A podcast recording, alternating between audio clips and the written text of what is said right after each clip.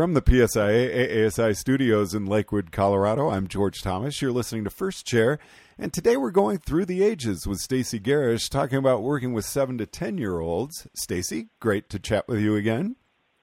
Hi, George. Great to talk to you too. So, how's your season gone? First of all, here we are, almost at the end. Oh my gosh, George! It's been uh, it's been a great season. Uh, lots of snow this winter here in Colorado, and uh, we still have plenty of snow. And I had a chance to ski with a bunch of different children, and uh, it's been a great season. Now, the last time you and I chatted, we really focused in on four and five year olds. Uh, I don't think we're leaving out the six year olds, but today we're really talking about the seven to tens. Wh- where does the real change start to happen where we're breaking these kids into age groups? Um, good question, George. Uh, you know, I'm going to base what I'm about to say in the CAP model because that's sort of the lens through which we look at children in snow sports.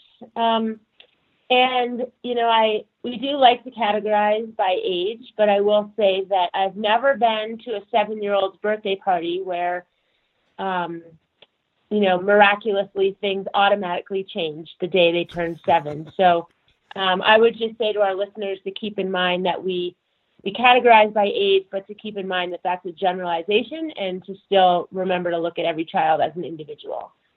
So, Stacy, what you just said really made me think of uh, the guest who comes up and says, "Oh, you know, you." I really want my child in the, the group lesson, and he or she's a really athletic and mature three year old?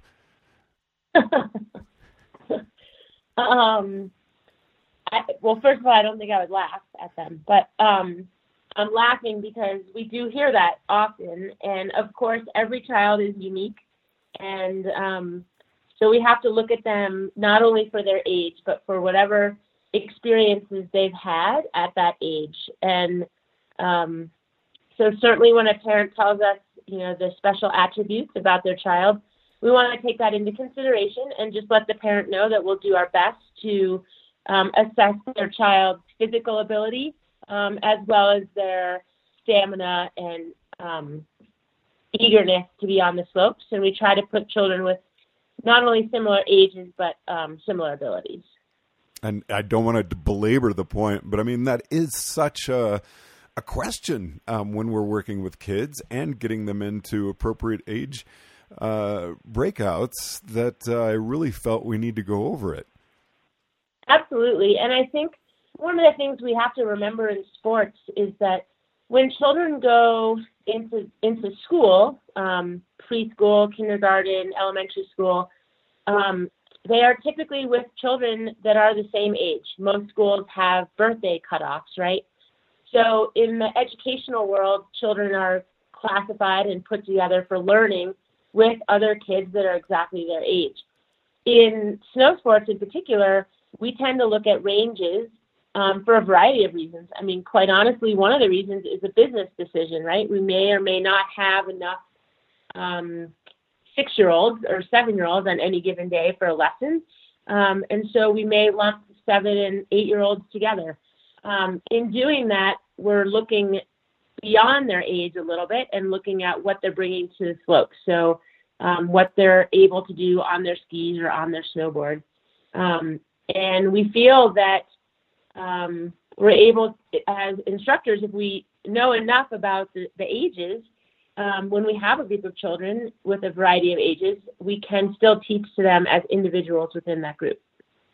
I had Ron Kipp on uh, within the last couple of months, and he and I were talking quite a bit about Skills Quest, which I really like a lot. Uh, mm-hmm. And in Skills Quest, not only is it broken with age, but it also talks about the developmental differences between males and females. And do we take that into account with our breakout with the kids? Um, absolutely, and um, I'm glad that you had a chance to talk to Ron about Skills Quest. I um, adore Skills Quest, and uh, in fact, I'm been giving a Skills Quest clinic series at Beaver Creek this winter. Um, and one of the things that I appreciate about the the um, the study of Skills Quest is the fact that we look at maturation rates between um, boys and girls. And I think it's something important to consider. Um, so age is only one factor, um, maturation is another. And boys and girls typically do not mature at the same rate, so that's an important factor con- to consider. Um, growth spurts are part of that as well. Um, you could be looking at, you know, one of the great things about the 7 to 10 or 7 to 11 age group is you could have, for example, two nine year olds standing next to each other, and there can be a foot of difference between them in height. Um, it's a time in development where either um, children are growing really quickly and um, or they might be a little slow to develop. And those are things we have to factor in when we're looking at teaching them a sport. Now i hate to digress with you here stacy just as we're getting started but this is making me think about a lesson that i had this past season where it was with a 13 year old uh, with his family and um, mm-hmm. the other kids were 8 and 10 he was 13 but he was six foot four i mean he towered uh-huh. over me and everyone and people kept coming by making a lot of comments about basketball and uh, it was really making me uncomfortable because I could see that it was really putting him off and I was just thinking about you know here you have this very large child and I was just really thinking about all the emotional uh, things that he was having to deal with at this age uh, because he's in this an adult body, but he's still a child. Yeah, you see that pretty often, and it's um, you know I think I think as humans we're really quick to make assumptions, especially about other people, and it's just a great reminder that um, when when children are growing and developing you know, their bodies may grow faster than their mind and certainly faster than their emotions can keep up. And um, again, it's why I think the CAP model is so important because if you, you know, to use your student as an example, if you only taught him in the to the fact that he was over six feet tall, so you you're looking at this human being that's over six feet tall and you make assumptions about him based on his height, and you don't consider where he is in his cognitive development or where he is with his social and emotional development, um, it's going to be tough for that for that 13 year old to really um, have a successful day, and for you as the instructor to have success connecting with them. All right, thank you, Stacy. now let's really get into the seven to 10, 7 to 11 year old age group. And what are some things that we're really needing to focus on with uh, this group? Um, so as children move into this age range, um, in the cognitive realm, they um, they're a little bit more able to um, think in a concrete framework. So um, what this means is that they're a little they're more aware of external events. Um, they begin to realize that uh, their own thoughts and feelings aren't quite as unique as maybe they thought they were when they were younger um, they can start processing more than one or two things at a time. Um, and they begin to understand the difference uh, between reality and make believe.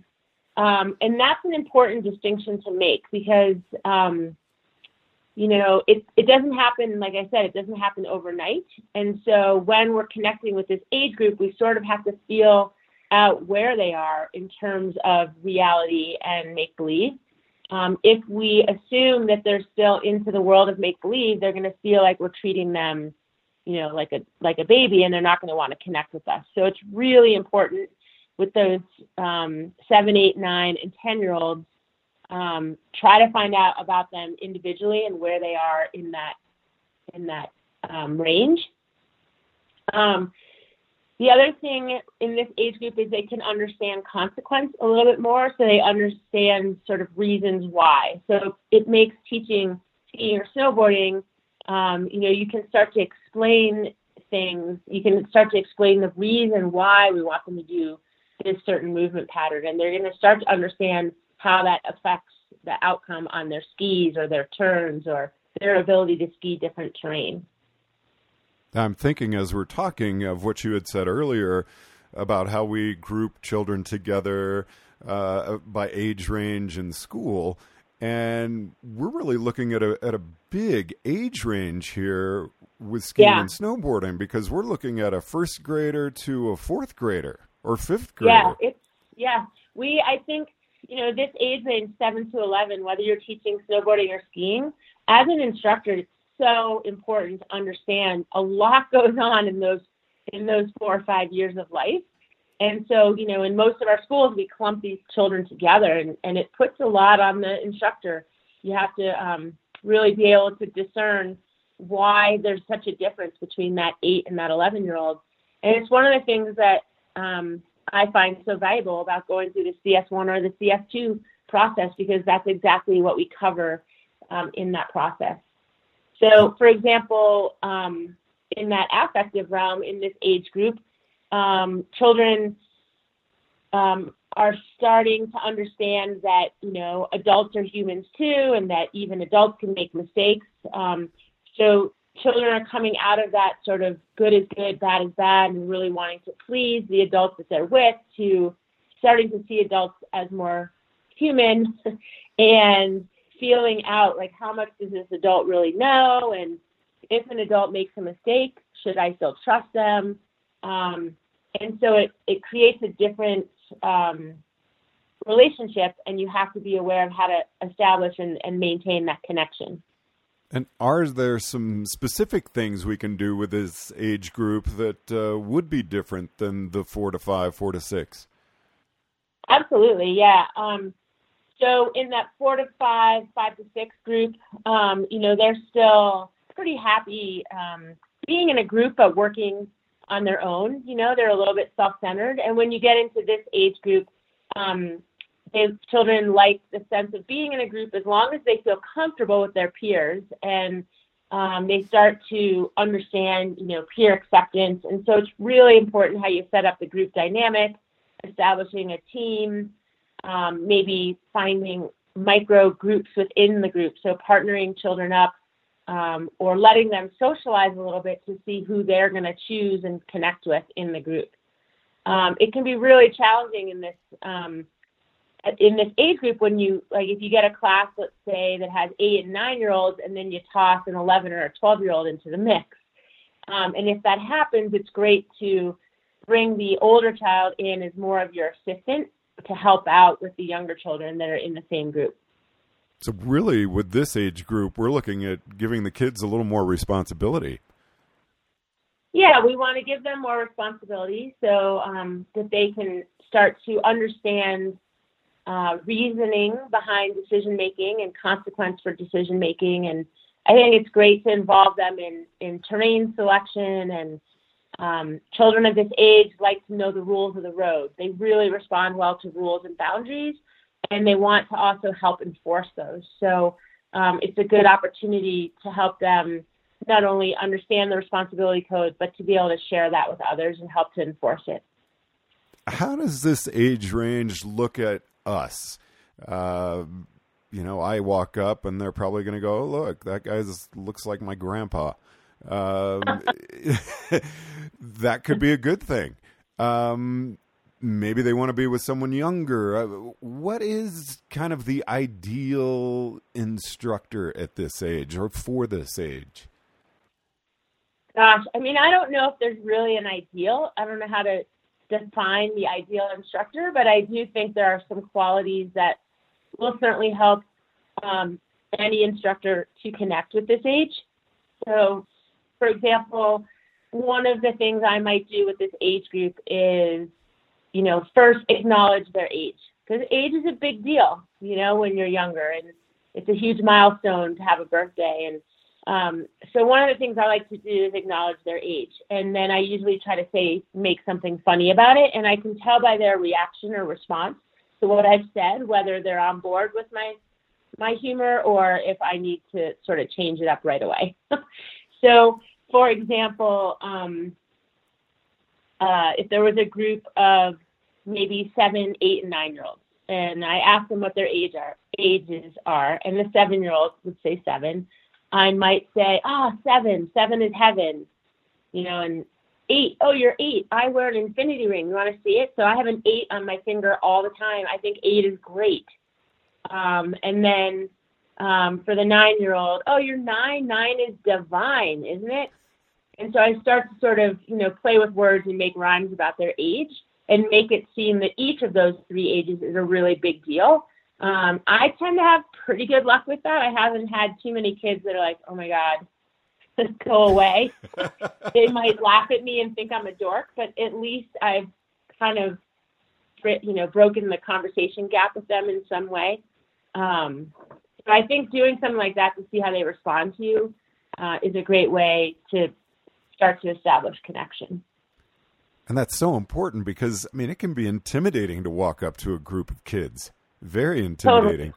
Yeah, and I I tend to str- stray away from boy and girl things. You know, I think a lot of instructors like to do that, like you know, girls rule, boys rule. But I think you know, for kids that age, the whole boy and girl thing is already sort of awkward. So I try not to um, bring more attention to that. I stick to things that are a little um, more non-negotiable. Like you, your age is your age, right? So let's let's just make the age that you are seem super cool, and the age of the child next to you is also cool for a different reason because it rhymes with a different w- word. You know, um, like with six-year-olds, you know, I'm always like six. I love six. It's my favorite age. You know why? Because it only has three letters, and the last letter is an X, and then I usually cross my arms and um, just something like that that really relates to who they are, but um, it's sort of more objective, if you know what I mean. Yeah, Stacy, as we conclude here, we've really been talking a lot about the connection. In our next uh, interview, I'd really like to talk with you about working with these groups out on snow. What are a couple of key takeaways that you'd like for people to get out of this?